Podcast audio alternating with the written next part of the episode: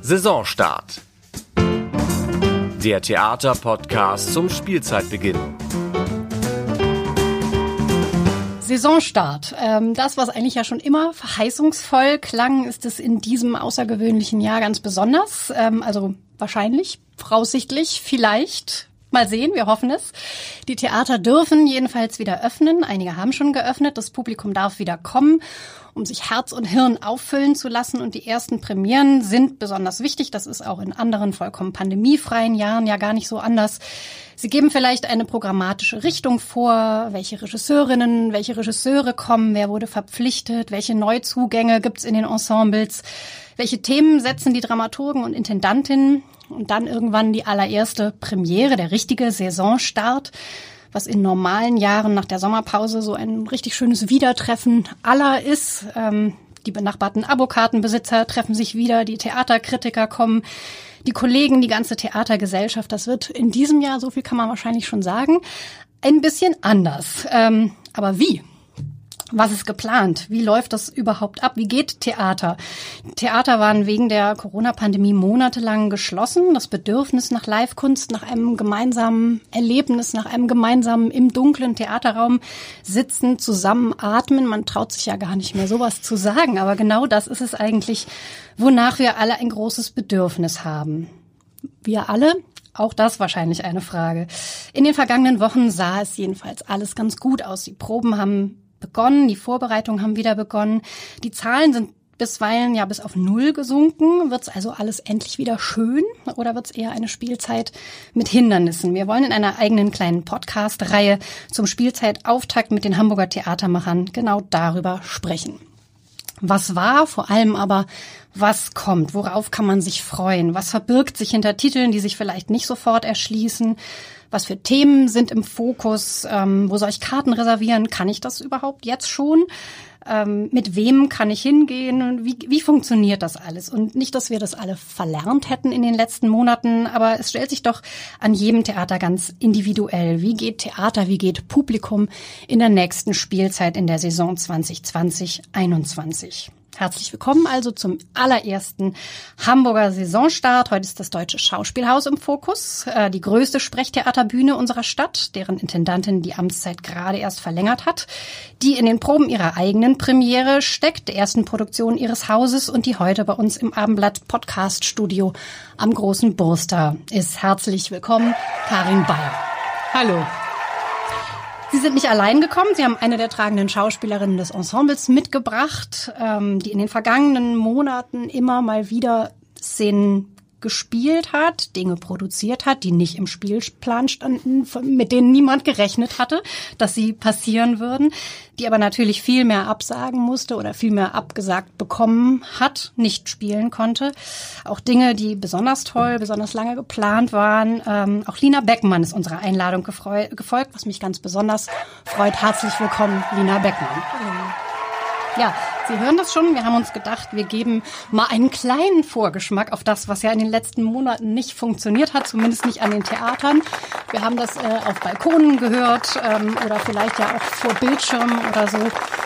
Karin Bayer, Sie vielleicht zuerst. Wie ist denn jetzt die Vorfreude auf die nächste Saison? Wie fühlt sich das an?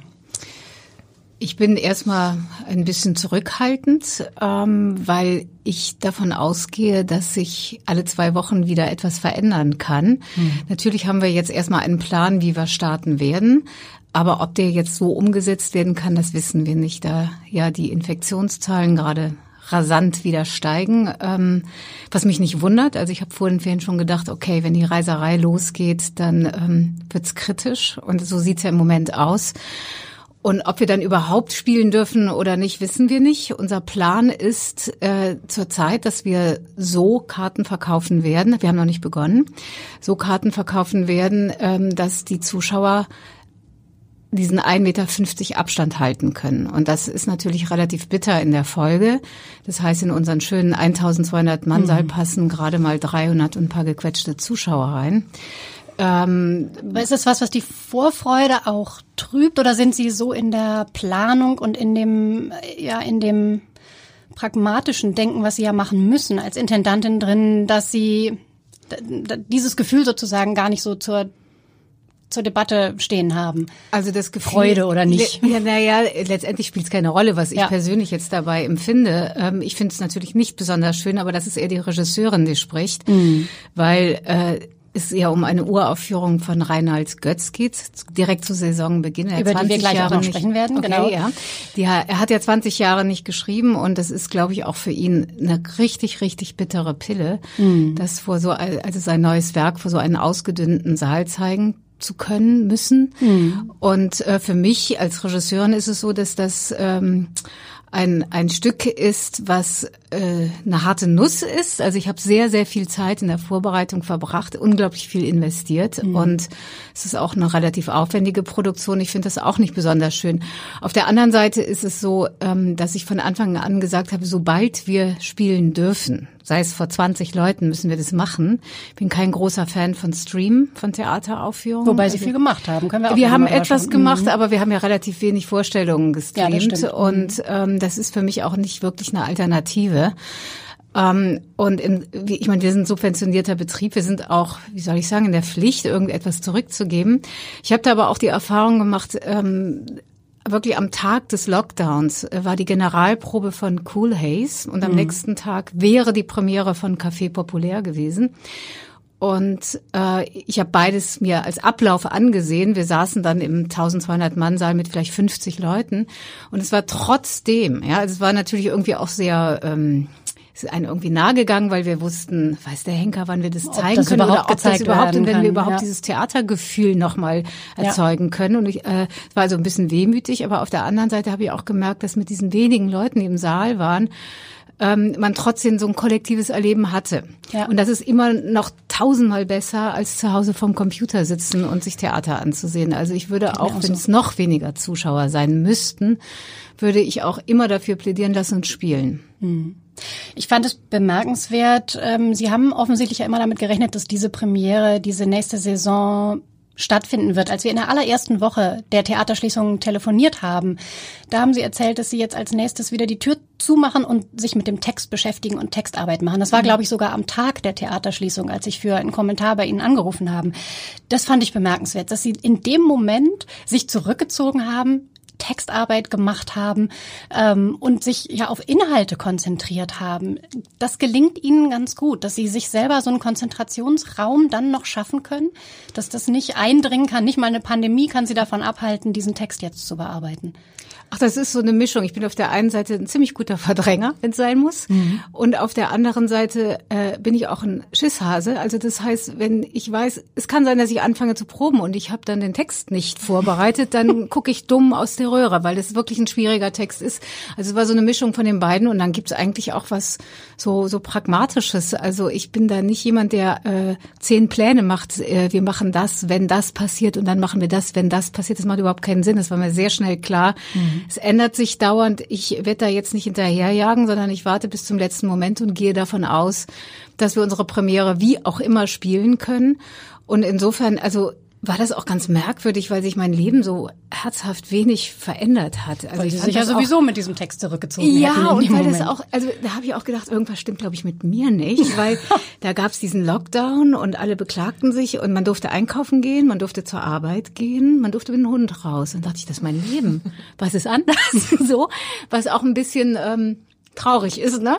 Aber ähm, nein, ich bin wirklich jeden Tag ins Theater gegangen, habe gearbeitet. Ähm, das war dann, glaube ich, für meine Tochter irgendwann nicht so toll, weil sie da sehr alleine war in diesem Lockdown mit ihren schulischen Sachen. Also hat es irgendwie hingekriegt, aber ich konnte da nicht. Äh, also Sie haben nicht parallel oder. Lehrerin und Intendantin. Mhm. Nee, das ging also so mit Homeschooling und sowas, das ging dann nicht. Also sie ist auch jetzt ein bisschen älter. Äh, und ähm, aber ich glaube, dann gibt es irgendwann einen Punkt, wenn das so ewig hingeht, wo dann auch dieser ähm, diese Selbstdisziplin dann schwierig ist. Also ich konnte das als Schülerin nie diese Selbstdisziplin aufbringen. Jetzt als Intendantin fällt mir das nach vielen vielen Jahren das eben Ja, etwas leichter. Hat sich das geändert. Aber insofern ja, das also es war dann irgendwie auch relativ gesund, einfach das Stück vorzubereiten. Wir waren dann erstmal vorsichtig, also im Treffen mit der Dramaturgen, mit den beiden Dramaturgen, also auf großen Abstand. Und mit Rita habe ich mich erstmal gar nicht getroffen, weil sie zur Risikogruppe gehört. Und dann haben wir das aber auch irgendwann. Das ist Ihre Chefdramaturgin? Mhm. Genau, äh, sie ist ja, äh, also sie hatte eine Lungengeschichte und so weiter. Also deswegen waren wir da super, super vorsichtig. Dann haben wir uns auch öfter bei mir zu Hause getroffen.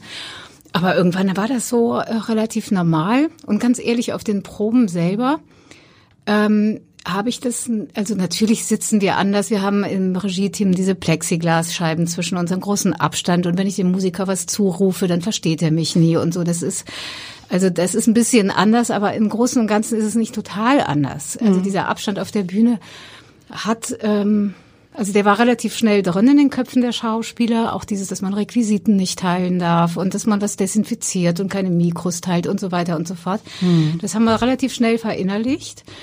Und äh, wir haben auf der Bühne geprobt, was sehr ungewöhnlich ist. Ne? Weil also weil ja normalerweise, geht man auf eine Probebühne, genau. da wäre das auch schwieriger geworden mit den Abstandsregeln, weil es eine Riesentruppe sind, über 20 Leute mhm. auf der Bühne.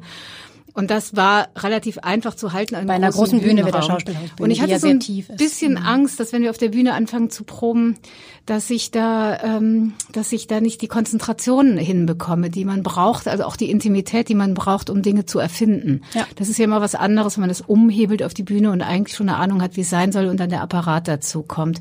Das ging aber erstaunlich gut. Also die Technik hat den Zuschauerraum etwas überbaut, dass ich auf derselben Höhe bin wie die Schauspieler, also dass ich noch nicht wirklich das Bühnengefühl habe, sondern eher ein Probebühnengefühl.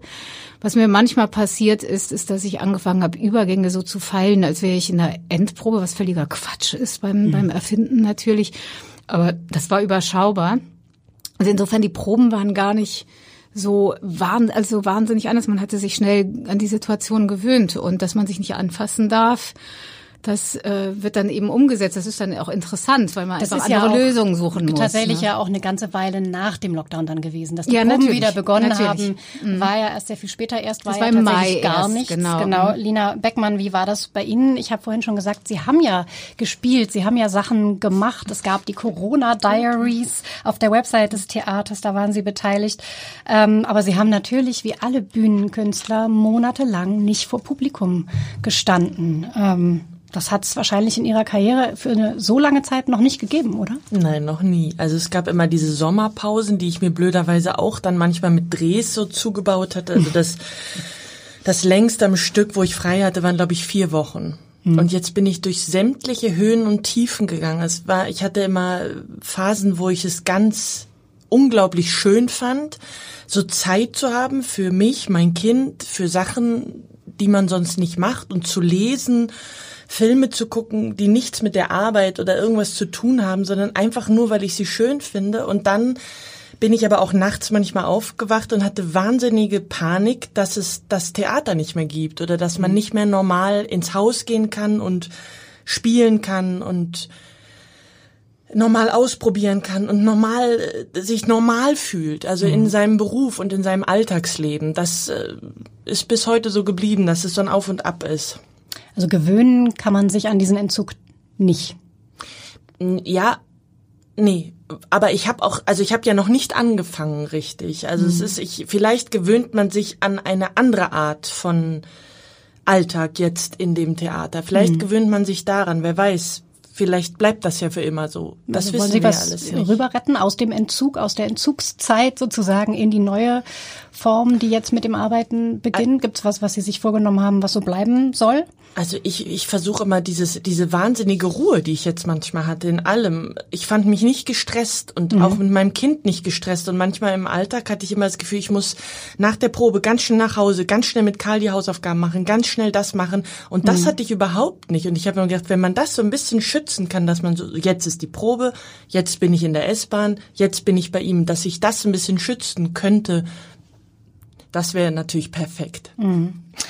Ähm, es gab äh, Online-Interviews, die Sie geführt haben, Karin Bayer. Mhm. Äh, dazu kommen wir gleich noch länger. Ähm, da gab es ein Zitat, das fand ich schön, weil Sie haben gefragt, was machst du denn mit deinem Spieltrieb, Lina? Ich kann mir das gar nicht vorstellen. Und da haben Sie so ganz ähm, nonchalant gesagt, ach, vielleicht platzig. fand ich so einen der schönsten Sätze. Platzen mussten Sie ja nicht, ist offensichtlich auch nicht passiert. Ähm, und Sie haben ja auch in so einer Art Schauspiel-WG in der Zeit gewohnt. Ihr Mann ist ohnehin Schauspieler. Charlie mhm. Hübner ist auch Ensemblemitglied am Schauspielhaus. Und Ihre Schwester Schwester, auch Schauspielerin, ist zu ihnen gezogen für die Corona-Zeit, um eben selber nicht alleine mhm. zu sein. Das heißt, Spieltrieb zu Hause gab es zu Genüge und Sie haben was damit gemacht. Was haben Sie so gemacht in der Zeit? Also es gab Phasen, wo wir wahnsinnig albern waren. Das, das gab es. Also es gab Lach, Lach Krämpfe ohne Ende, weil wir komische Sachen gemacht haben, gemerkt haben, wir können gar nicht mehr, also diese Sachen, die da in uns gären, manchmal, äh, die müssen irgendwie raus und wir waren sehr, sehr albern streckenweise aber auch ganz, ganz leer wieder. Und es gibt auch so Momente, wo man dachte, ich kann das gar nicht mehr. Ich weiß gar nicht, ob ich das noch kann. Es ist jetzt so lange, dass, dass manchmal die Hürde zu dem, was so normal war, dass man vor tausend Leuten äh, gespielt hat oder bei Proben irgendwas angeboten hat, was einem nicht, nicht mal peinlich war, das ist jetzt so, dass ich denke, oh Gott, ich krieg das nicht mehr hin, dass ich mich da hinstelle und sage, hm. Ich probiere jetzt aus. Ich, das, also die Hürde wird so ein bisschen größer. Hm habe ich das Gefühl. Sie haben, ähm, Frau Bayer, mit Ihrem Ensemble diese Interviews geführt, die ich eben angesprochen habe. Ähm, Sie sind ja Ihren Mitarbeitern ohnehin recht nah. Es ist ja ein anderes Mitarbeiter-Arbeitgeber-Verhältnis als in anderen Branchen. Sie sind ja Regisseurin und nicht nur Chefin. Das heißt, Sie arbeiten, Sie probieren ganz eng mit den Schauspielern, mit Ihrem Ensemble. Das heißt, Sie kennen die natürlich besser. Haben Sie in diesen Interviews, die Sie geführt haben, trotzdem Neues entdeckt? War das auch für Sie eine neue Situation? Sie haben ja zum Teil ganz privat auch gefragt und es sind ja Sachen, da hatte ich den Eindruck, die wissen sie auch nicht alle und die fanden, das fanden sie auch schön, mal die Leute anders nah kennenzulernen. Oder war das eher eine Spielerei? Wir müssen ja auch irgendwas fürs Publikum machen, dann machen wir Interviews.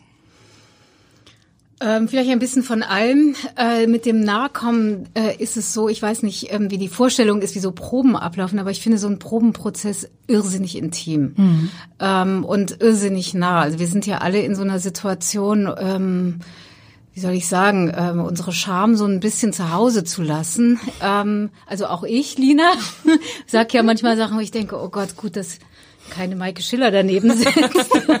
ähm, das, also das heißt, dass jetzt diese, diese Intimität, die ist äh, das war nicht neu für mich. Also es gibt da schon so ein Verhältnis. Natürlich, äh, ich bin jetzt keine, die in der Kantine sitzt und mit den Schauspielern dauernd ein Bier trinkt oder sowas, aber ich finde den Probenprozess an sich, weil er auch angstbehaftet ist und wir, mhm. wie gesagt, uns auch sehr zeigen müssen, ähm, äh, an sich schon so intim, dass jetzt so ein Interview nicht, also etwas intimer macht. Was, also ich habe mich immer ein bisschen vorbereitet, so es hielt sich in Grenzen, aber ein bisschen vorbereitet, vor allen Dingen äh, Schauspieler, die etwas neuer bei uns sind oder die ich nicht kenne, wie zum Beispiel Christoph Jöde, mit denen habe ich noch nie gearbeitet den kannte ich gar nicht. Also das war dann auch ein Kennenlerngespräch auf eine mhm. gewisse Art und Weise.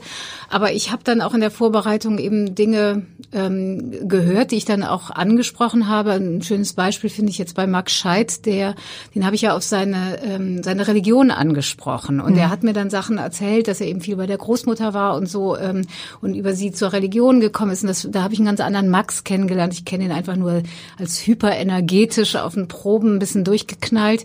Und das fand ich sehr schön, also weil das kommt auf den Proben nicht äh, zur Sprache. Und ich wusste auch zuerst gar nicht, kann ich das jetzt machen in so einer Situation. Das war aber okay für ihn. Da kam dann, also das ist jetzt so ein Beispiel, und dann gibt's natürlich immer wieder, dann kamen Antworten, mit denen ich nicht gerechnet habe und sowas. Das ist schön. Also mir hat das sehr viel Spaß gemacht und es war auch so, dass ich zwar weitergearbeitet habe, aber es war schon auch sehr leer im Theater. Mhm. Ähm, und äh, glücklicherweise war meine Mitarbeiterin, die Nages Casalau, die war auch da. Also das heißt, das fühlte sich da schon etwas gewohnt an, an, Tür ja. offen und da mhm. vorne im Vorzimmer sitzt Nages. Aber nichtsdestotrotz war das also ein unglaubliches Privileg, auch für mich, jeden Tag einen Schauspieler zu treffen, weil es auch ein ähm, Gesprächsbedürfnis gab, zu, also vor allen Dingen am Anfang der, der Pandemie, weil wir alle gar nicht wussten, wohin mit unseren Gedanken. Ich erinnere mich auch hier an unsere erste Telco-Lina. Mhm. Da haben wir uns mit dem Ensemble erstmal nur telefonisch zusammengetan. Später mhm. haben wir uns dann auch einmal im Saal getroffen. Da hat man richtig gespürt, diese Sehnsucht, äh, äh, die man vielleicht sonst gar nicht so hat, wenn man sich mal zwei Monate nicht sieht oder sowas, merkt man es gar nicht. Aber alle waren sich darüber so im Klaren, dass sie die Kollegen gar nicht äh, äh, sehen oder wahrnehmen können, nicht wissen, was denken die, wie gehen die damit um. Und das war, genau. ich fand das irgendwie schon auch ganz toll und auch sehr rührend, mhm. wie dann alles zusammenkam. Und es war auch nur kurz, aber trotzdem, dass man die Stimmen der anderen hörte, ja. gab es ein, also ein sehr, sehr großes Bedürfnis. Und ich konnte das jeden Tag so ein bisschen in diesen Interviews befriedigen. Das war sehr schön für mich. Ja, es war, glaube ich, auch ganz schön fürs Publikum, weil man ja auch abgeschnitten war von allem plötzlich. Ja. Und wenn man oft gegangen ist, auch das Gefühl hatte, dass die fehlen mir doch, äh, die sind doch sonst immer da. Und plötzlich konnte man all, alle diese Schauspieler, die man sonst immer auf der Bühne gesehen hat, ich glaube auch weiter sehen. Für den Zuschauer ist es, glaube ich, auch ganz schön gewesen, die Schauspieler so ein bisschen privater zu erleben, ja. äh, wie ich, ich erlebe sie ja privat genau. auf dem Proben. Ne? Äh, da gibt's ja auch außerhalb des gesprochenen Textes vom Blatt noch andere Dinge, die wir miteinander verhandeln. Aber ich glaube, dass, dass die den einfach ein bisschen näher an die Schauspieler heranrücken für den Zuschauer vielleicht ganz interessant war. Also ein kleiner Schlüssellochblick. Lena Beckmann, Sie hätten eigentlich in Salzburg sein sollen in diesem Sommer, um dort in Richard III. auf der Bühne zu stehen. Das wäre eine Koproduktion gewesen zwischen den Salzburger Festspielen und dem Deutschen Schauspielhaus. Karin Henkel hätte da die Regie übernehmen sollen, mit der Sie in Salzburg ja schon Rose Bernd gemacht haben. Ähm, spannend ist, dass Sie die Titelrolle spielen sollten und auch noch spielen werden. Können Sie gleich nochmal erzählen. Die Festspiele haben ja stattgefunden. Diese Premiere hat nun nicht stattgefunden. Ähm, wie war diese Hängepartie? Lange wahrscheinlich ja nicht zu wissen, ob das noch kommt oder ob nicht. Salzburg hat ja relativ früh gesagt, vielleicht finden wir statt. Die haben ähm, nicht Die wie viele andere Festivals genau mhm. eben nicht abgesagt, womit man ja eine Klarheit gehabt hätte. Und dann so eine Hammerrolle, die mhm. ja auch Text hat. Also haben Sie zum Beispiel mit dem Textlernen schon angefangen oder wie sind Sie umgegangen mit diesem Ich spiele das vielleicht, aber äh, vielleicht auch nicht? Erstmal war das so ein Training des Aushaltens, wie so Luft anhalten, dass man sagt, ich mache jetzt äh, mich nicht verrückt. Es kommt oder es kommt nicht. Und das war wie ein Training, dass man dadurch nicht verrückt wird, weil es wie so ein, äh, so ein Anhalten von etwas war, gehe ich jetzt dahin und gebe meinen Sommer her mit dieser Riesenrolle oder nicht? Und habe mich einfach fallen lassen. Irgendwann dachte, wenn es kommt, dann kommt's und wenn nicht, dann nicht. Es war so, dass es noch keine Fassung gab mhm. und ich das Stück natürlich gelesen habe und auch den das den Heinrich den Sechsten, das baut da so ein bisschen drauf auf und habe gelesen, gelesen, aber ich habe das auch in einem Interview mit Karin Bayer gesagt, dass ich das schwer finde, alleine für mich sowas vorzubereiten. Mhm. Ich habe immer das Gefühl, ich möchte das in diesem Team, wo das dann stattfindet, machen, weil ich manchmal Angst habe, dass man sich zu sehr eigene Gedanken macht in eine Richtung, die vielleicht dann ganz falsch sind für das Konzept oder die ganze Idee des Abends und davon wusste ich einfach noch gar nicht so viel, weil es halt so in der in der Schwebe ja. stand. Das ist ein ganz komischer Zustand gewesen. Aber so wie alles andere hat man sich da jetzt gerade mit abzufinden und damit umzugehen. Ja, war ja offensichtlich auch die richtige Art, um damit umzugehen. Ich finde dieses äh, mit den Kräftenhaushalten trotzdem interessant, weil es im Grunde ja der andere Weg ist, als der, den Sie gegangen sind. Es könnte stattfinden, also bereite ich mich vor, so gut es irgendwie geht. Meine Gedanken beschäftigen sich auf jeden Fall damit.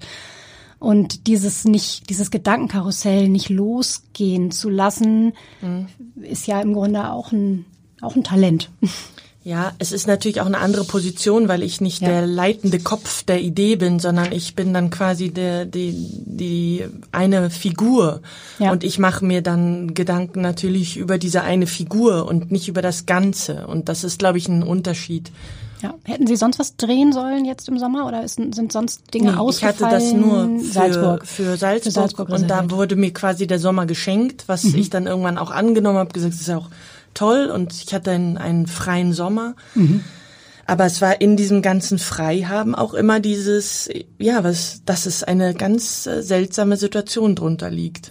Es ist ja inzwischen kein Geheimnis mehr. Sie werden diese Rolle ja noch spielen. Sie ist ja nicht abgesagt, sie mhm. ist ja nur verschoben. Wie genau wird es sein? Ähm, sie haben mit den Salzburger Festspielen eine Vereinbarung fürs nächste Jahr getroffen, Frau Bayer. Ist das richtig? Also Richard der Dritte wird im nächsten Jahr stattfinden, aber Karin Henkel wird trotzdem im Oktober eine Premiere in Hamburg inszenieren. Was genau wird das sein und was hat, haben diese beiden Inszenierung miteinander zu tun? Also jetzt weiß ich gar nicht, was ich sagen darf, äh, weil äh, das habe ich jetzt mit der Karin gar nicht verabredet, wie viel jetzt an die Öffentlichkeit geht. Das sind, es geht nicht um denselben Abend. Also es geht beides mal um Richard III. Mhm. Es gibt ja viel Material zu Richard jetzt außerhalb des Textes Richard der Dritte. Lina hat gerade über Heinrich den Sechsten gesprochen. Da im dritten Teil von Heinrich den Sechsten taucht die Figur ja schon auf und hat einfach auch Knallermonologe, Lina. Ne? Also ich finde die wirklich toll in Heinrich den Sechsten. Ähm, und es gibt natürlich auch viel drumherum. Also es wird im Prinzip zwei Abende geben. Äh, und der Plan ist, dass diese beiden Abende vielleicht später auch zusammen stattfinden können. Es wird mhm. jetzt nicht eine abgespeckte Version und dann eine äh, richtige Version geben, sondern zwei Abende, die wie Teil 1 und Teil 2 funktionieren können. Ich glaube, mehr darf ich nicht sagen. Den Titel vielleicht, Richard the Kid. Steht auch schon auf der Website. Ja, das ist kein das Geheimnis ist mehr, Frau Bayer. Jetzt schon Glas gerade. Nein, ja. Mhm. Aber der Titel sagt ja schon ein bisschen was. Mhm. Ne? Also das hat ja vielleicht ein bisschen dann was mit der Frage zu tun, wo kommt er her? Mhm. Okay, wir sind gespannt. Aber in der ersten Premiere, da tauchen Sie noch nicht auf oder Doch. sind Sie auch schon besetzt? Ja, ich Sonst bin Berliner jetzt völlig fickerig. Nein, ich weiß ja, dass sie probt. Ja, ich bin da auch besetzt und das ist ähm, genau, es ist es heißt Richard the Kid und der zweite Teil soll Richard the King heißen und es mhm. ist quasi die Idee so ein bisschen diesen diesen diese Vorgeschichte, warum wird man so, warum wirst du zu diesem Monster gemacht, was du bist? Was spielt da alles eine Rolle und wie ist dieser Werdegang von diesem monströsen, in Anführungszeichen, Menschen ja. zum König?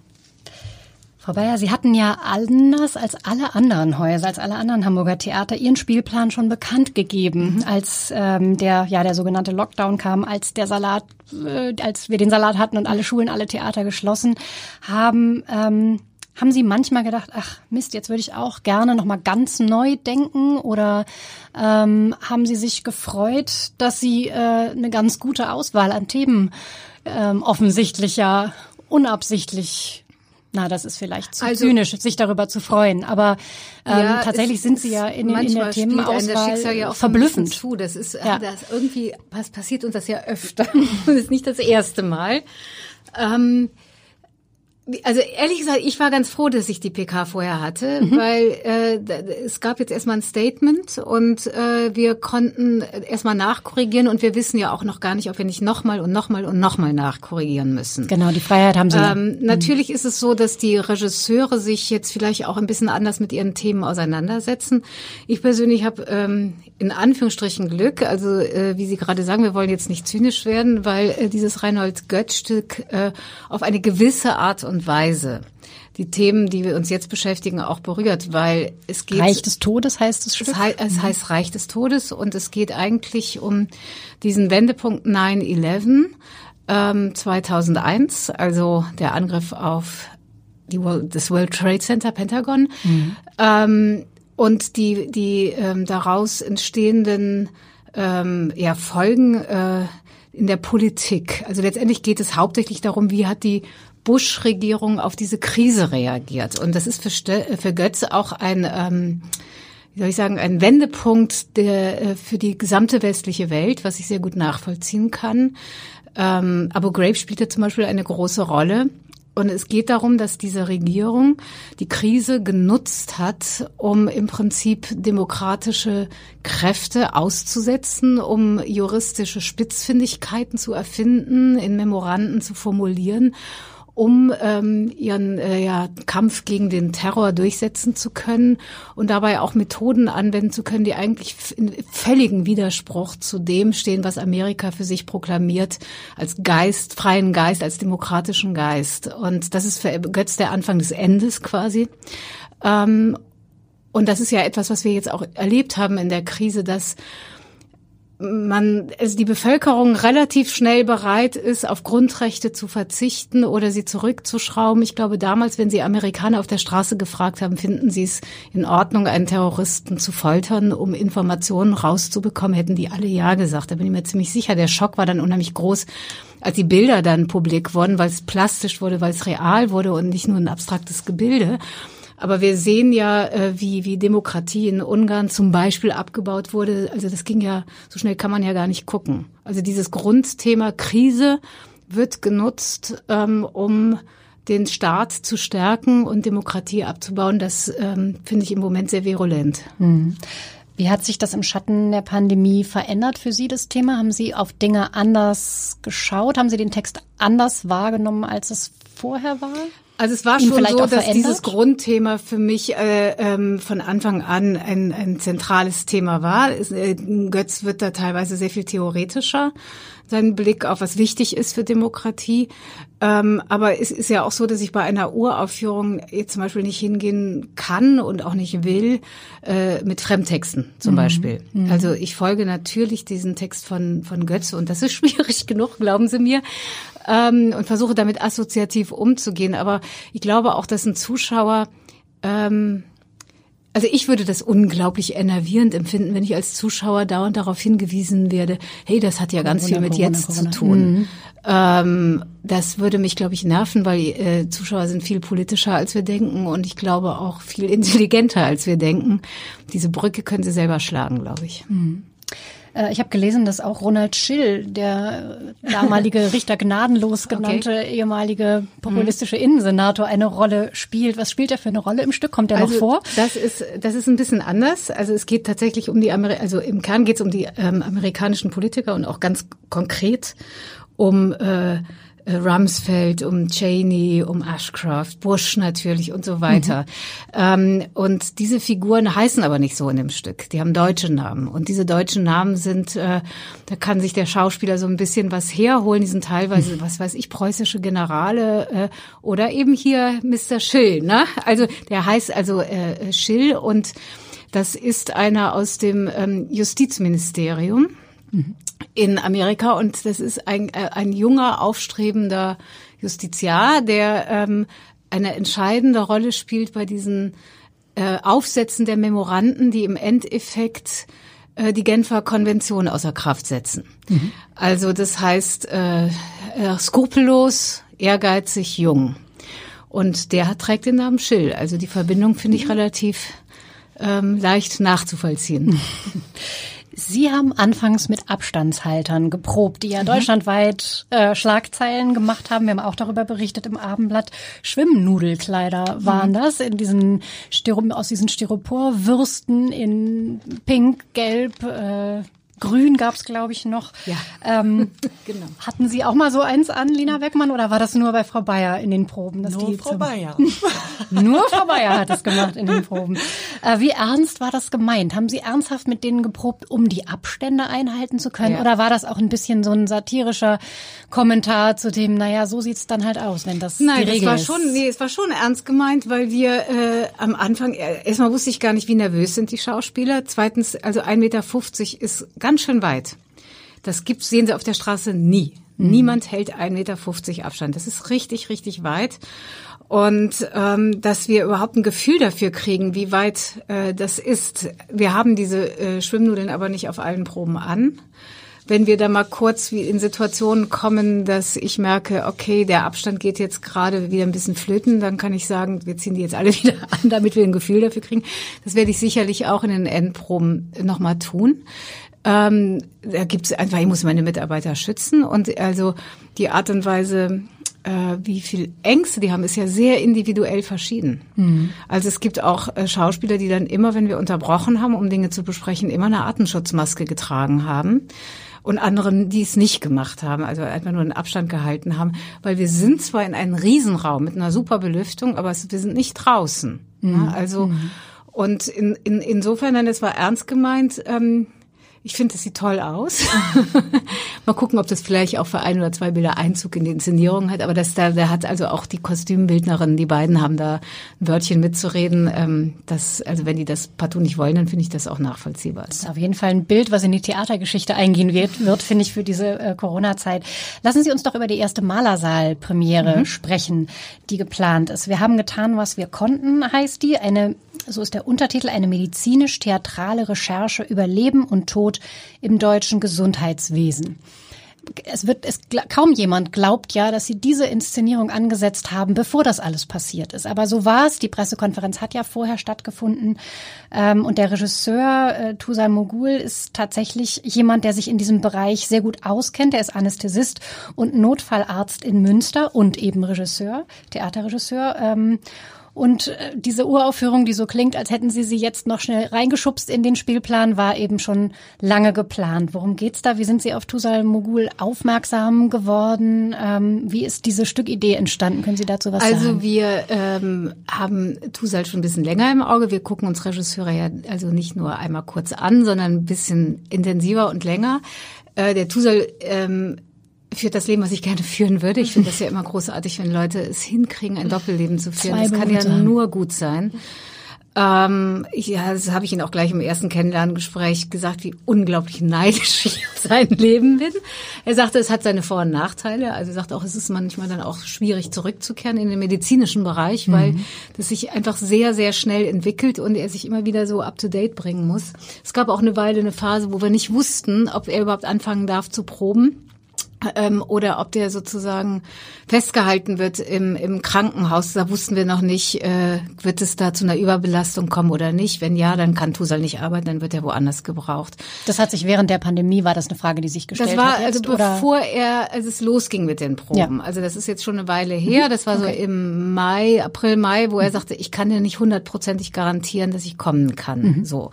Das hat sich aber dann relativ schnell gelegt. Ähm, die, also das klingt jetzt vielleicht vom Untertitel so, als wäre es ganz äh, äh, so so im, im Schwarzen. Das ist äh, aber eigentlich die Geschichte von drei Kriminalfällen in der Medizingeschichte. Ähm, also drei Fälle, einmal ein äh, Apotheker, ähm, eine Krankenschwester und ein Pfleger, die ähm, ihre Patienten ins Jenseits befördert haben. Also der Apotheker auch aus ökonomischen Gründen, der hat diese Krebsmedizin, glaube ich, verlängert und damit ein unglaubliches Geschäft gemacht. Also die Leute haben einfach nur, was weiß ich, fünf Prozent ihrer Medizin bekommen und der Rest war Placebo. Ähm, und äh, Tusal hat sie, äh, sich für diese Kriminalfälle äh, interessiert und hat auch die Gerichtsverhandlung verfolgt. Also saß da eben oft im Gerichtssaal, hat zugehört, mitgeschrieben ähm, und hat sich auch die Frage gestellt, wie kommen die dazu? Also es gibt da ja, also wie gesagt, auch ökonomische Gründe. Es gibt aber auch äh, Gründe mit dieser Krankenschwester, die meint, was Gutes getan zu haben. Und es ist ein interessanter Bereich und äh, Tusal wollte gerne diese Kriminalgeschichten erzählen und ähm, aber auch ähm, damit auch einen kritischen Blick auf unser Gesundheitssystem werfen. Mhm. Jetzt sagte er auch, aber hm, also ich glaube, da wird sich einiges verschoben haben. Also weil kurz vor Probenbeginn sagte er, wir können ja meckern, wie wir wollen, aber es funktioniert. Also wenn man jetzt so weltweit blickt, verdammt gut unser Gesundheitssystem. Wir sind ja immer am Schimpfen über was nicht stimmt. Und da gibt's auch ganz viel in der Schieflage, das wissen wir. Mhm. Auch das hat es ja jetzt sehr deutlich gemacht. Das hat es sehr deutlich gemacht. Ne? Nichtsdestotrotz mhm. ist das ja, ähm, also natürlich, also vor allen Dingen, was jetzt Bezahlung von Pflegern äh, und Krankenschwestern genau. und äh, medizinischem Personal und Überstunden und all diese Sachen angeht, das ist ja ein Thema, das wusste man vorher, aber das ist jetzt einfach nochmal sehr deutlich geworden und es hat jetzt auch eine breite Öffentlichkeit, was sehr, sehr, sehr gut ist. Ne? Ähm, aber oder auch was weiß ich, wo wie Medizin dann im Ausland produziert wird und auf einmal äh, stellt man fest, oh, Antibiotika werden in China hergestellt und wir haben überhaupt keine eigene Produktion mehr, weil es nur unter ökonomischen Gesichtspunkten produziert wird. Und das sind ja Dinge, die sich möglicherweise hoffentlich verändern. Äh, aber es ist trotzdem auch so, dass du gesagt hast, es hatten, haben sich aber auch Stärken gezeigt. Mm, mm. Das heißt, so. er hat seinen äh, Also er, ich Text glaube, er ist, also er, das ist nicht geräuschlos an ihn vorbeigegangen. Das wäre ja auch idiotischen medizinisch-theatralen Abend in Zeiten einer Pandemie zu machen und, und so zu tun, als, wäre so, als wäre als wäre, als mm. würde das gar nicht stattgefunden haben und einfach sein Programm durchziehen. Das macht er nicht. Ähm, inwieweit er seine Texte verändert hat, also wie das jetzt sich konkret äußert, das weiß ich nicht. Ich äh, hoffe auch, dass er da wiederum vorsichtig ist, weil ich ja immer so denke, so eins zu eins Dinge benennen ist immer also dafür sind wir alle, also wir sind ja alle jetzt nicht nur im Nebenberuf Fußballtrainer, sondern auch noch Virologen. Mhm. Da muss man einfach vorsichtig sein. Ne? Mhm. Ähm, es ist Zeit für einen kleinen Werbeblock sozusagen. Sie dürfen mal erzählen, was oh. sonst noch alles kommt. Welche Premieren äh, finden statt? Ähm, einige haben Sie äh, aus der vergangenen Spielzeit in die nächste Spielzeit, also in die jetzt startende Spielzeit, rübergerettet. Ich weiß, dass die Studio Braun Premiere wird zum Beispiel stattfinden. Die Produktion Cool Haze, die ja, wie Sie vorhin schon gesagt haben, auch schon fertig ist. Die ist fertig geprobt. Die muss eigentlich wahrscheinlich nochmal aufgefrischt werden und kann dann auf die Bühne kommen. Auch die Inszenierung für die Michael Thalheimer, glaube ich, als letzter in ganz Deutschland noch geprobt hat. Ist das richtig? Von richtig, allen ja. Ensembles an allen Theatern mhm. war Michael Thalheimer der, der noch bis zum Schluss geprobt hat. Eine Coltès-Inszenierung, auch die wird in dieser Spielzeit stattfinden. Stimmt das? Ja, das stimmt. Also es sei denn, es ändert sich wieder alles, wovon das man weiß man nie genau auch ausgehen kann, dass Wir reden mal über das, so was jetzt wird, geplant, geplant. Also das ja. ist der Plan heute. Ja. Ähm, äh, also mit Cool Haze wird es glaube ich, auch nicht ganz so einfach sein mit der Wiederaufnahme, weil da spielt ein ziemlich großes Orchester. Und da weiß ich nicht, wie jetzt genau Ah, der ja. Stand ist, aber ich weiß, es gab mal einen Stand zwischendurch, da mussten Bläser zwölf Meter Abstand halten, dann sechs Meter, dann drei Meter. Aber selbst mit drei Metern Abstand von Bläsern äh, würden die gar nicht in unseren Orchestergraben passen. Das heißt also, da wird es einfach eine große Frage sein, wie können wir die Abstandsregelung auf der Bühne einhalten, jetzt mal unabhängig vom Zuschauerraum, weil das ist einfach auch ein ganz, ganz großes Thema für uns. Ähm, ich glaube, die Schauspieler kriegen da eher spontan, also es geht nicht bei allen Inszenierungen, wir haben auch einige aus dem Programm genommen, weil es einfach nicht ging. Ähm, aber äh, also bei neu Bestehende, bestehende Inszenierungen meinen Ja, Sie? Also die, die schon, Wiederaufnahmen, Mhm. klar. Wel- Also- Welche zum Beispiel betrifft das? Oh, jetzt sage ich mal wieder Egoman, eins von meinen Stücken. Who's Afraid of Virginia Woolf ohne Körperkontakt ist Käse. Nicht denkbar. Ja, Ja. also ich finde äh, man kann sich alles denken, aber erstmal würde ich sagen, solange wir Repertoire spielen können, wir spielen auch ganz anders Repertoire, wir spielen nicht mehr jeden Abend. Weil wir können zum Beispiel gar nicht von einer Vorstellung auf eine Probe umbauen und wieder zurück zu einer Vorstellung. Das konnten wir immer, weil unsere technischen Mannschaften so gegen drei oder vier sich überlappen. Das heißt, man hat zwei technische Mannschaften für eine Stunde oder Die einen bauen auf, die anderen bauen ab. naja, das nicht, die machen es schon zusammen. Also ich glaube so, äh, aber das ist immer das ist eine Frage der Organisation des Bühnenmeisters, aber es sind einfach sehr viele Techniker unterwegs, die das überhaupt möglich machen, dass man am Abend eine Vorstellung spielen kann, obwohl man morgens in einem anderen Bühnenbild äh, probiert. Das können wir nicht mehr machen, weil wir können nicht zwei Mannschaften Technik auf die Bühne schicken. Das heißt, wir werden jetzt Montag, Dienstag, Mittwoch proben. Donnerstag eine kleine Vorstellung und eine kleine Probe machen und dann Freitag, Samstag, Sonntag nur Vorstellungen spielen, keine Proben auf der Bühne. Das ist ein völlig also ganz anderes System. Werden wir mal gucken, wie wir damit fahren, aber das äh, anders war das überhaupt nicht zu regeln. Aber ich komme jetzt nochmal zurück. Also Cool Haze ähm, war ja gedacht, dass wir das im Herbst machen. Das weiß ich noch nicht, ob das wirklich geht mit den Abstandsregeln im Orchestergraben. So, das ist da die große Frage. Es wird auf jeden Fall stattfinden. Aber ich würde mich da jetzt nicht auf den Herbst fixieren, äh, weil ich glaube nicht, dass wir da einen Impfstoff haben und dass sich die Abstandsregeln groß ändern werden.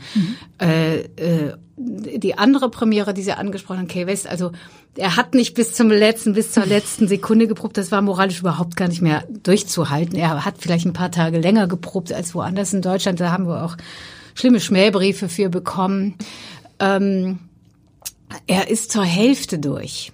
Was irgendwie eine ganz blöde Situation ist, weil man ist noch nicht so, also vor allen Dingen auch nicht, wenn ich jetzt zum Beispiel bis zu den Sommerferien arbeite, dann weiß ich, ich versuche was ganz Bestimmtes bis dahin zu schaffen und mache vielleicht einen Ablauf davon, den Teil und dann mache ich weiter. Das kam mir so mitten quer rein. Äh, und ich glaube, die werden, wenn sie wieder anfangen, doch noch mal was aufholen müssen. Also es müsste dann eine Länge, also müssen noch mal was, weiß ich, um zwei Wochen zurückgeworfen. Und diese Premiere ist auch tatsächlich geplant. Ähm, ich glaube, die ist im Dezember, äh, weil das ja auch nicht so unbedingt so einfach ist, den äh, Herrn Thalheimer mal eben wieder rauszueisen aus den 2000 Verabredungen, die er an anderen Häusern hat. Aber das haben wir hingekriegt. Und äh, das war, glaube ich, auch äh, also die richtige Entscheidung, wie wir das gemacht haben. Dafür sind andere Premieren dann komplett verschoben werden, als zum Beispiel Falk Richter findet nicht statt. Ja. Ähm, so, Frank Kastorf ist auch, glaube ich, Genau, verschoben. Kastorf ist sogar um zwei Jahre verschoben. Ist sowas eigentlich einfach? Äh, lässt ein Frank Kastorf sich einfach so verschieben oder sagt er, wieso darf der nie Katie Mitchell, aber ich nicht? Nein, also Gibt's da Eitelkeiten, Mitchell- die- Nein, nein, nein, überhaupt nicht. Nein, aber das, der hätte, hätte ja, also im Mai eine Premiere gehabt. Die gesamte Probenzeit äh, wäre quasi äh, im Lockdown gewesen, wo es gar nicht möglich war und die Premiere auch noch äh, dann, wo das Theater geschlossen ist. Also da kann man ja eins und eins zusammenzählen, das geht nicht. Und jetzt die Frage, wo schiebt man das rein? In der nächsten Spielzeit und das haben wir nicht hingekriegt. Aber das ist, glaube ich, das versteht er sehr gut. Er weiß ja, was für Bühnenbilder er baut. Das kann man nicht mal so eben irgendwo reinquetschen. Das geht gar nicht. Also das ist um zwei Jahre verschoben. Also ich glaube, der, der Frank Kastorf, den hat's richtig bitter getroffen. Also ich glaube, der hat insgesamt, glaube ich, sieben Premieren oder so verloren. Also richtig mit Opernsachen, die er macht und so. Das ist, glaube ich, äh, wirklich, aber er ist immer cool. Also saß völlig cool bei mir im Büro und nein, also überhaupt nicht blöde Reaktion gar nicht. Reden wir mal darüber, wer denn noch kommt. Also Katie Mitchell zum Ja, Beispiel Katie Mitchell kommt. ist, äh, ist wird einen. Tschechow-Stoff machen, aber keinen Tschechow. Genau, ähm, äh, also der, der Stoff ist der Kirschgarten, das Stück heißt, glaube ich, die Bäume. Äh, und es wird auch, also es wird eine Überschreibung von Tschechow, ähm, von einer britischen Autorin.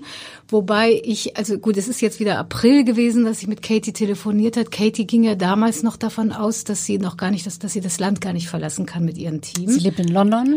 Sie lebt in sagen? London mhm. und ähm, auch in einer äh, in einer Wohngegend ganz nah an einem Krankenhaus, wo sie also wirklich täglich äh, das La Lülala gehört hat, äh, hat eine Tochter die ist 14 oder 15 ähm, und ähm, war extrem besorgt. Mhm. Also ex wirklich extrem. Die sind wirklich zu Hause geblieben. Da hieß es auch, äh, ihr geht nur einmal die Woche raus zum Einkaufen. Das hat sie nicht mal gemacht, hat sich alles liefern lassen. Ähm, und war völlig von den Socken, als ich gesagt habe, ich sitze im Theater. Das hat sie überhaupt nicht verstanden, also wie man das machen kann. Ich glaube, die Situation in Großbritannien ist immer noch sehr anders. Es ist, glaube ich, jetzt auch wieder am Sinken alles, aber es ist immer noch eine ähm, sehr viel dramatischere Situation als in Deutschland. Und auch das Gesundheitswesen ist äh, sehr viel schlechter als das in Deutschland. Und dazu kommt, glaube ich, auch noch, dass die Grundgesundheit der Bevölkerung nicht besonders gut ist. So, und ähm, Katie äh, hat mit mir die Verabredung getroffen, es zu machen, aber äh, war skeptisch, ob es wirklich stattfinden wird. Also ich weiß nicht, wie sie jetzt denkt. Ich kann mir aber vorstellen, dass wenn es da noch keinen Impfstoff gibt, dass also sie sagte, ihr ganzes Team wäre so besorgt, in Deutschland krank zu werden. Ich habe dann relativ lieber hier vielleicht gesagt, lieber hier als in England. Aber das wollen sie natürlich alle nicht, dass sie da hier in äh, Quarantäne oder so müssen. Ähm, aber äh, noch bin ich sehr zuversichtlich, dass das so stattfinden wird. Das ist, wird sicherlich eine aufregende Geschichte. Dann haben wir auch so ein paar neue Regisseure, die bei uns arbeiten, wie zum Beispiel der Oliver Friedrich arbeitet das erste Mal bei uns, macht einen Dostoevsky-Stoff, die mhm. Brüder Karamasow. Das ist sicherlich auch sehr aufregend für uns. Ich finde ja immer so neue Begegnungen ziemlich aufregend. Wir haben im Malersaal einige Verabredungen mit äh, jungen Regisseuren, die noch nicht äh, bekannt sind, aber auch zum Beispiel ein amerikanisches Team, wo wir auch noch nicht wissen, werden die reisen können, werden die im, ja. im, Winter reisen können, werden die reisen wollen, äh, dürfen, wir wissen es nicht. Ja, also kann sein, dass es bei uns dann nochmal so einige Verschiebungen gibt. Wissen Sie schon, was Sie spielen außer dem Richard Lina Beckmann? Dadurch, dass der Richard so gesplittet ist, werde ich dieses Jahr mit Richard drei verbringen. Also mhm. wir, ich mache den ja jetzt und dann in der Vorbereitung für den Sommer in Salzburg den zweiten Teil mein Jahr ist das mit Richard 3. Und welche Vorstellungen von denen, die es schon gibt, welche Inszenierungen dürfen gespielt werden? Also ich weiß ganz sicher von den Nibelungen, mhm. dass die wiederkommen und es hieß... Da ist viel nach vorne gespielt, wenig so äh, wirkliche Interaktion sozusagen, ja, viel genau. Es Plakatives, auch allerdings auch viel Gesang, ja, ja genau. Mhm. Da weiß ich auch noch nicht, aber irgendwie ist die Truppe ganz zuversichtlich, dass man das unter den Corona-Bedingungen hinkriegt. Mhm. Und dann hieß es auch mal die Präsidentin, aber da bin ich mir jetzt gar nicht so sicher, ob, ob das stattfindet. Ich weiß ehrlich gesagt von wenig Stücken. Ich weiß von ein paar, die, die es jetzt erstmal nicht mehr gibt. Definitiv erstmal nicht geben wird. Mhm. Und die, es gibt viele, die so in der Pipeline liegen, glaube ich, wo man so guckt, ist das möglich oder nicht. Mhm. Dann ähm, erzählen Sie doch darüber ein bisschen, Frau Bayer. Der Vorverkauf ist anders dieses Jahr. Man darf bald für einige Stücke Karten kaufen, aber nicht so wie früher, dass man schon lange im Voraus planen kann. Das ist ja auch logisch, damit Sie nicht alles wieder rückabwickeln müssen, so wie das ja zuletzt gewesen mhm. ist. Die Abos haben Sie ruhen lassen. Ähm, wie funktioniert das? Wie muss ich mir ein Theatererlebnis vorstellen? Vom Kartenkauf vielleicht bis zum Reingehen. Was wissen Sie überhaupt schon? Also es gibt eine neue Saalbeplanung, eine sehr traurige neue Saalbeplanung und es wird natürlich ein Einbahnsystem geben ähm, für äh, reinkommende und rausgehende Zuschauer. Das glauben wir aber in den Räumlichkeiten ganz gut hinzukriegen, weil die ja doch sehr großzügig sind. Mhm. Ähm, jede zweite Reihe ist gesperrt. Und dann zwischen den, also dann gibt's immer Aber Sie bauen nichts aus, so wie beim Berliner Ensemble. Ähm, also nicht so komplett. Es kann sein, dass wir Reihen rausnehmen. Das können wir aber nicht überall. Wir können das zum Beispiel im ersten und zweiten Rang nicht, weil die mhm. Reihen auch ähm, verhindern, dass man runterfällt. Ganz einfach. Also das haben wir uns einmal aber auch blöd. Das geht gar nicht. Nein, wir werden die wegixen. ja. So. Was uns auch vielleicht dann im Endeffekt eine größere Flexibilität geben wird, wenn sich die Parameter verändern. Ich weiß nicht, Sie haben also wie, wie, wie sich diese Fußballgeschichten ähm, entwickeln werden. Da gucken wir natürlich auch immer ein bisschen hin, wie ist es gerade beim Sport. Genau, ähm, gegnerische Teams müssen gar nicht kommen im Schauspielhaus. Da kommt immer nur das Heimteam Aber zum ohne Zugucken. Alkohol geht nur die Fans. Aber wie ist das denn im Kino? Weil äh, ich gehört habe beim, also in, in NRW sitzen die ohne Abstand in Kinos und ohne Maske. Und dann fragt man sich ja manchmal, warum ist denn das Theater nicht möglich? Aber das geht in Hamburg zum Beispiel nicht. Das ist in Hamburg nicht erlaubt. Nee? Okay. Nein. Aber äh, in NRW haben auch Theater Meter. wieder gespielt mit Maske, ja. also wo die Zuschauer Maske anhatten. Ja.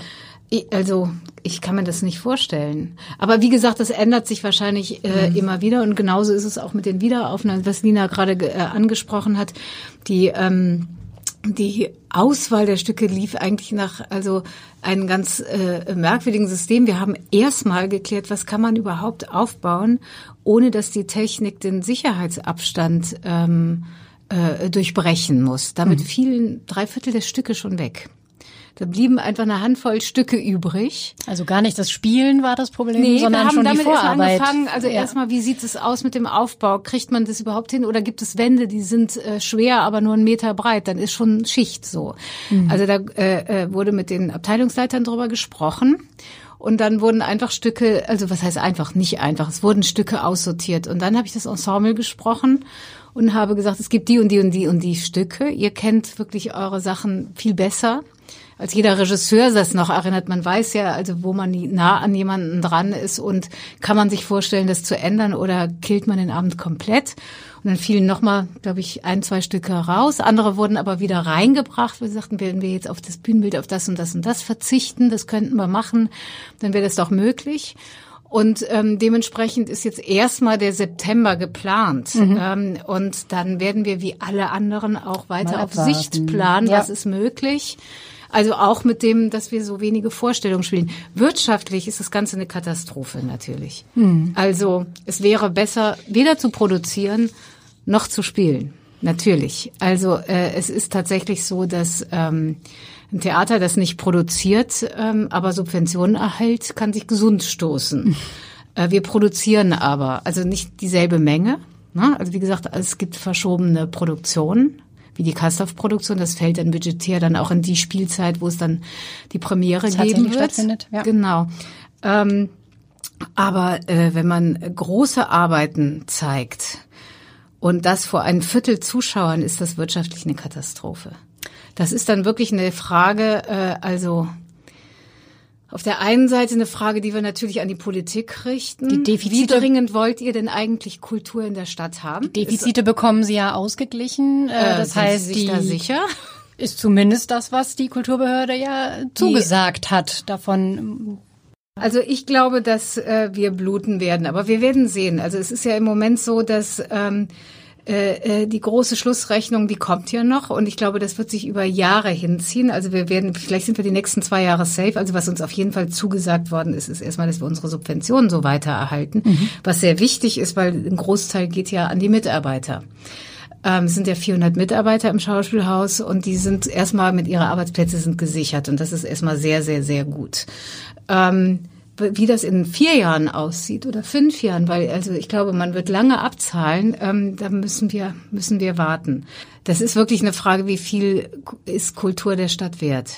Fühlen Sie sich denn da gut aufgehoben in Hamburg? Sie haben Ihren Vertrag ja nun gerade erst verlängert, mitten in der Corona-Zeit. Ähm, bis 2025 werden Sie sicher bleiben und dann auch äh, um mehrere Jahre sozusagen könnte sich das noch verlängern.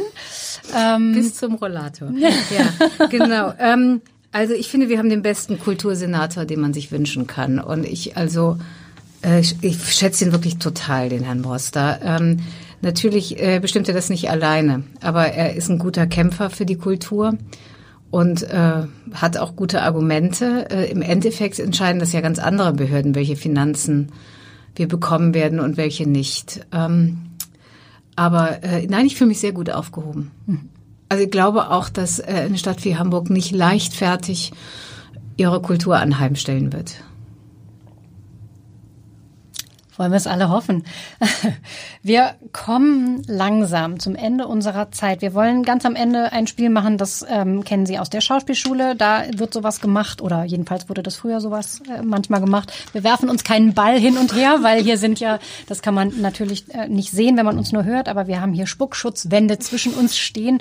Ähm, aber ich werfe Ihnen zehn Theaterbegriffe zu und Sie müssen beide gleichzeitig oder so. Wer schneller ist ganz schnell einen Satz. Pantomimisch wäre jetzt blöd für einen Podcast. Oh, Lina. Ein Wort sagen, das Ihnen als erstes in den Sinn kommt. Fangen wir damit an, womit die Sendung ja auch begonnen hat. Applaus. Schön. Ich soll jetzt auch was sagen. Ne, wenn Achso, ich dachte, käme? wenn sie, wenn sie schneller Wenn ist, sie schneller ist, dann gewonnen. okay. Äh, Pause. dann hat die Lina 1-0. wir machen einfach den nächsten. Wir machen es schnell. Überflüssig. Pause. Überflüssig. Neustart. Produktiv.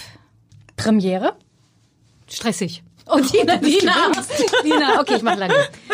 Lampenfieber. Gut. Kenne ich nicht. Gelogen. Gelogen. Mut. Wichtig. Hätte ich jetzt auch gesagt. Kritiker. Gefährlich. Zu lange nachgedacht. Frau Bayer muss nicht mehr antworten. Nehmen wir das nächste. Chef. Reizend. Frag noch mal. Chefin. Schön. Äh, Thalia Theater. Zu wenig da gewesen. Ja, ich wollte jetzt irgendwas Blödes sagen. Nein, ich bin raus. Machen wir, die letzte ist Hamburg. Wunderschön. Bevor wir, Sie beide, jetzt wieder. Lina zuckt und passt. Super, finde ich Ja, gut. sie kommt aus Nordrhein-Westfalen. Was soll man da sagen? Bisschen schon zu Aber die Hause. Architektur Bisschen ist doch schon prima. zu Hause. Architektur Ja, ist so schön schön. ist ja. Ja, Die Schwäne. Inhalts die Schwäne, die Häuser. Doch bisschen, Die bisschen, Häuser. Die bisschen zu Hause schon. Die Menschen sind Die fabelhaft. Zeitung. Äh, so, bevor wir ähm, Sie wieder in die Proben entlassen und wir hier unser Podcast-Studio für die nächsten Gäste ordentlich durchlüften, beenden wir jede Episode des Hamburger Saisonstarts mit einem kleinen, ja, mit einem kleinen Lustmacher auf die Kunst, die kommt, ähm, oder überhaupt auf etwas, was man vielleicht wieder zu erwarten hat. Lina Beckmann hat uns einen Text mitgebracht. Wir dürfen jetzt einfach nur zuhören. Wir bitten unsere Gäste, eine Kleinigkeit mitzubringen. Es ist äh, ja, wir sind gespannt. Bitte. Das ist von Gudrun Mebs. Und wieder schreit der Frieda Oma. Es ist mir fast ein bisschen peinlich. Ich habe zu Hause nach so schönen Texten gesucht. Und ich dachte, was passt jetzt zu der Zeit und so. Und dann lese ich gerade ein ganz tolles äh, Buch, das heißt Ice Cream Star von Sandra Newman. Und das hat auch mit einer Pandemie zu tun, wo nur äh, Jugendliche überleben und alle, die über 20 sind, sterben. Und da wollte ich eigentlich was draus vorlesen, aber das ist so dick und das gelang mir nicht, einen guten, eine gute Stelle rauszusuchen. Dann habe ich einfach ein Kinderbuch von mir mitgenommen und lese daraus. Da könnte ich jetzt alle Geschichten lesen, weil die so wahnsinnig schön rührend sind. Aber ich lese jetzt äh, Feiern wie die Großen vor. Oma, schreit der Frieda und zupft an Omas Rock. Oma, ich mag mal feiern wie die Großen. Ja, lässt du mich gleich los? Rotzbub, zetert die Oma und greift nach ihrer Handtasche. Feiern wie die Großen, was nicht gar und überhaupt, wie feiern die denn? Die trinken roten Wein und rauchen Zigaretten, sagt der Frieda und hüpft um die Oma herum. Das will ich auch. Dummer Bub, sagt die Oma und schaut streng. Roter Wein, der schmeckt dir doch gar nicht und Zigarettenrauchen kommt nicht in Frage. Sowas Ungesundes, sowas Ungesundes kommt mir nicht auf den Tisch. Dass du's nur weißt. Und sie greift nach ihrem Hut. Ich gehe jetzt einkaufen und du bist brav. Nix will ich hören. Sie gibt dem Frieda noch einen Schmatz auf die Backe und schon ist sie draußen. Frieda steht im Flur und ärgert sich. Die Oma will nicht mit ihm feiern. Blöd. Wo er doch so Lust auf Feiern hat. Auf Feiern wie die Großen. Mit rotem Wein und viel Zigaretten. Bäh, doof, macht der Frieda zur geschlossenen Flur Flurtür hin. Und weil die Tür sowieso zu ist und die Oma schon die Treppe runter, setzt er noch ein doofe, doofe Oma hinterher. Die Oma hört's ja nicht mehr. Die geht ja einkaufen, gesunde Sachen zum Abendessen, Knäckebrot und weichen Käse. Und eine Feier ist das nicht, bloß ein langweiliges Abendessen. Zornig stampft der Frieda auf und streckt nochmal die Zunge raus. Aber aufstampfen und Zunge rausstrecken, wenn's niemand sieht und hört, das ist auch doof. Frieda steht und überlegt. Und plötzlich hat er eine Idee. Er feiert eben alleine. So. Er weiß schon, wie das geht. Im Fernsehen hat er es gesehen. Da haben Leute feine Glitzerkleider angehabt, die haben geraucht und roten Wein getrunken und gefeiert. Das hat dem Frieda gut gefallen.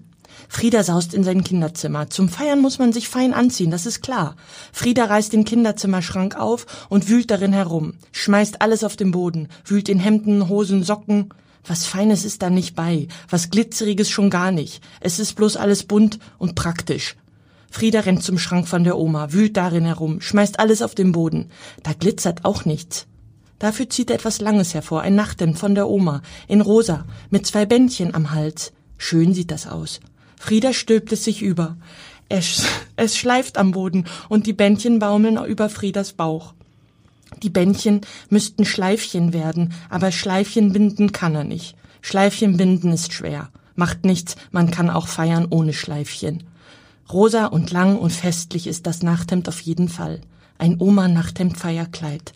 Langsam und feierlich marschiert der Frieder in die Küche. Dort kniet er sich auf den Boden und sucht im Küchenschrank herum. Jetzt braucht er den roten Wein. Ah, da steht er ja. Eine halbe Flasche voll, ganz unten im Küchenschrank. Juhu! Vorsichtig trägt der Frieder die Flasche zum Tisch. Vorsichtig holt er ein Glas, stellt es vorsichtig neben die Flasche. Jetzt fehlen nur noch die Zigaretten. Die Oma hat keine Zigaretten, das ist dem Frieder klar. Frieder steht und überlegt. Er muss aber Zigaretten haben, ohne Zigaretten geht Feiern nicht. Und plötzlich hat er eine Idee. Er macht sich eben selber welche. Er weiß auch schon wie. Es geht super leicht. Frieda rafft das Oma nach dem Feierkleid und rennt zum Klo. Da zieht er kräftig an der Klopapierrolle, reißt ab und dreht Röllchen. Klopapierröllchen, das geht gut. Und beinahe sehen sie aus wie Zigaretten, beinahe wie echte. Frieda freut sich und trägt die Klopapier-Zigarettenröllchen in die Küche. Nun kann sie endlich anfangen, die Feier. Langsam und feierlich setzt sich der Frieda an den Tisch, gießt langsam und feierlich roten Wein ins Glas und beinahe nichts daneben. Langsam und feierlich hebt der Frieda das Glas sagt ganz langsam und feierlich und sehr laut Prost, weil man das sagen muss, wenn man pfeiert. Frieda grinst und freut sich. Schön sieht der rote Wein aus dem Glas. Und Frieda trinkt einen großen Schluck und kriegt sofort einen roten Kopf. Rot wie der Wein. Pfui Teufel, der Wein schmeckt scheußlich, ganz bitter. Das hat er nicht gewusst, dass roter Wein so scheußlich schmeckt. Am liebsten hätte er ihn wieder ins Glas zurückgespuckt. Aber zurückspucken geht nicht. Im Fernsehen haben die feinen Leute auch nicht zurückgespuckt. Die haben, ah, köstlich gesagt und haben geraucht. Frieda sagt auch, ah, köstlich, und greift nach einer Klopapierzigarette. Er muss jetzt rauchen. Rauchen schmeckt, schmeckt sicher besser. Rauchen schmeckt nicht besser. Rauchen schmeckt richtig schlecht, auch ohne Rauch. Frieda muss husten, verschluckt sich und verschluckt eine halbe Zigarette. Auch das noch. Zigaretten darf man doch nicht essen. Jetzt klebt sie fest in seiner Kehle. Vor Schreck trinkt der Frieda schnell einen Riesenschluck. Ein halber Schluck geht daneben auf Omas Feiernachthemdkleid und macht dort einen Riesenfleck. Der andere halbe Schluck geht in seinen Magen und macht dort, dass ihm ganz heiß wird und komisch. Es saust in seinem Kopf, im Magen rumpelt es. Frieda schluckt und schluckt und dann wird ihm schlecht. Und wie? Frieda stützt los, zum Klo. Er stolpert übers Nachthemd. Das Nachthemd sagt laut Ratsch und ein Riss ist drin, vom Boden bis zum Knie. Und da kommt der Wein wieder raus, in hohen Schwapp, mitten in die Kloßschüssel hinein. Frieda wirkt und Frieda stöhnt. Da steht die Oma in der Tür, schlägt die Hände über den Kopf zusammen und zetert los. Ja, was ist denn jetzt das? Hängt der Lauser im Klo in meinem allerbesten Nachthemd und spuckt. Oma, mir ist so schlecht, wimmert der Frieder und krümmt sich, und mit dem Krümmen kommen die Tränen. Ich bin zwar eine alte Frau, aber blind bin ich nicht, sagt die Oma und packt den Frieder und hält ihm die Stirn. Der Frieder würgt und stöhnt, käseweiß im Gesicht und jammert und klammert sich an der Oma fest. Das kommt davon, sagt die Oma. Wer nicht hören will, muss spucken. Sie wäscht im schweißnassen Frieder das Gesicht und die Hände auch. Und über dem Fleck im Nachthemd und den Riss, da sagt sie keinen Ton. Sie seufzt nur tief und schüttelt den Kopf und dann sagt sie, jetzt komm in die Küche, Spucklauser, du. Abendessen gibt's. Ich mag nie mehr freiern, Oma, nie mehr, flüstert der Frieder und schleicht hinter der Oma her. Das Nachthemd schlappt ihm um die Füße. So, so, sagt die Oma und sie grinst und zeigt auf den Tisch. Da steht eine Flasche Himbeersaft, rot wie roter Wein, und auf dem Tisch liegen Zigaretten, braun wie Schokolade. Mensch, Oma, staut der Frieder und grinst. Mir ist überhaupt nicht mehr schlecht, Oma. Ich glaube, ich mag doch feiern. Rotzbub, sagt die Oma und greift nach Knäckebrot und Käse. Erst kommt jetzt was Vergnügtes in, äh, erst kommt jetzt was Vernünftiges in den Bauch und dann die Feierei. Haben wir uns verstanden? Der Frieder nickt und Frieder strahlt. Und dann haben Oma und Frieder endlich gefeiert, den ganzen Abend lang, mit Himbeersaft und Schokoladenzigaretten. Und dann hat die Oma einen roten Fleck auf ihrer Bluse vom roten Himbeersaft. Und dann wird der Oma schlecht von zu viel Schokoladenzigaretten. Das ist das ja hinreißend. Die fangen alle so an, ne? Ja. Oma, schreit der Frieder. Ne? Ganz Die kannte ich gar nicht, die Geschichte. Es ist wirklich ein bisschen schade, finde ich, dass wir hier einen Podcast haben und es niemand sehen kann, wie zerliebt dieses Buch Ja. auch schon ist. Es, geht, es hängt schon so halb in Fetzen. Man sieht, dass es sehr, sehr oft Ja, schon ich habe gelesen als Kind worden schon ist. Hm. gelesen. Es ist wirklich äh, eins meiner absoluten Lieblingsbücher und so rührend die Die beiden. sind so schön, die Geschichte. Wir freuen uns jedenfalls, dass wir Lina Beckmann bald auch wieder auf der Bühne sehen können. Hoffentlich, wahrscheinlich, wenn alles so bleibt, wie es ist. Äh, vielen Dank, Lina Beckmann. Vielen Dank, Karin Bayer. Am 11. September geht die Spielzeit am Deutschen Schauspielhaus wieder los. Wir sind gespannt. Wir wünschen uns eine Spielzeit, die für den Theaterentzug der letzten Monate entschädigt, aber keinen Druck. Danke fürs Plaudern. Danke fürs Zuhören. Wir sehen uns hoffentlich im Foyer. Toi, toi, toi. Vielen Dank.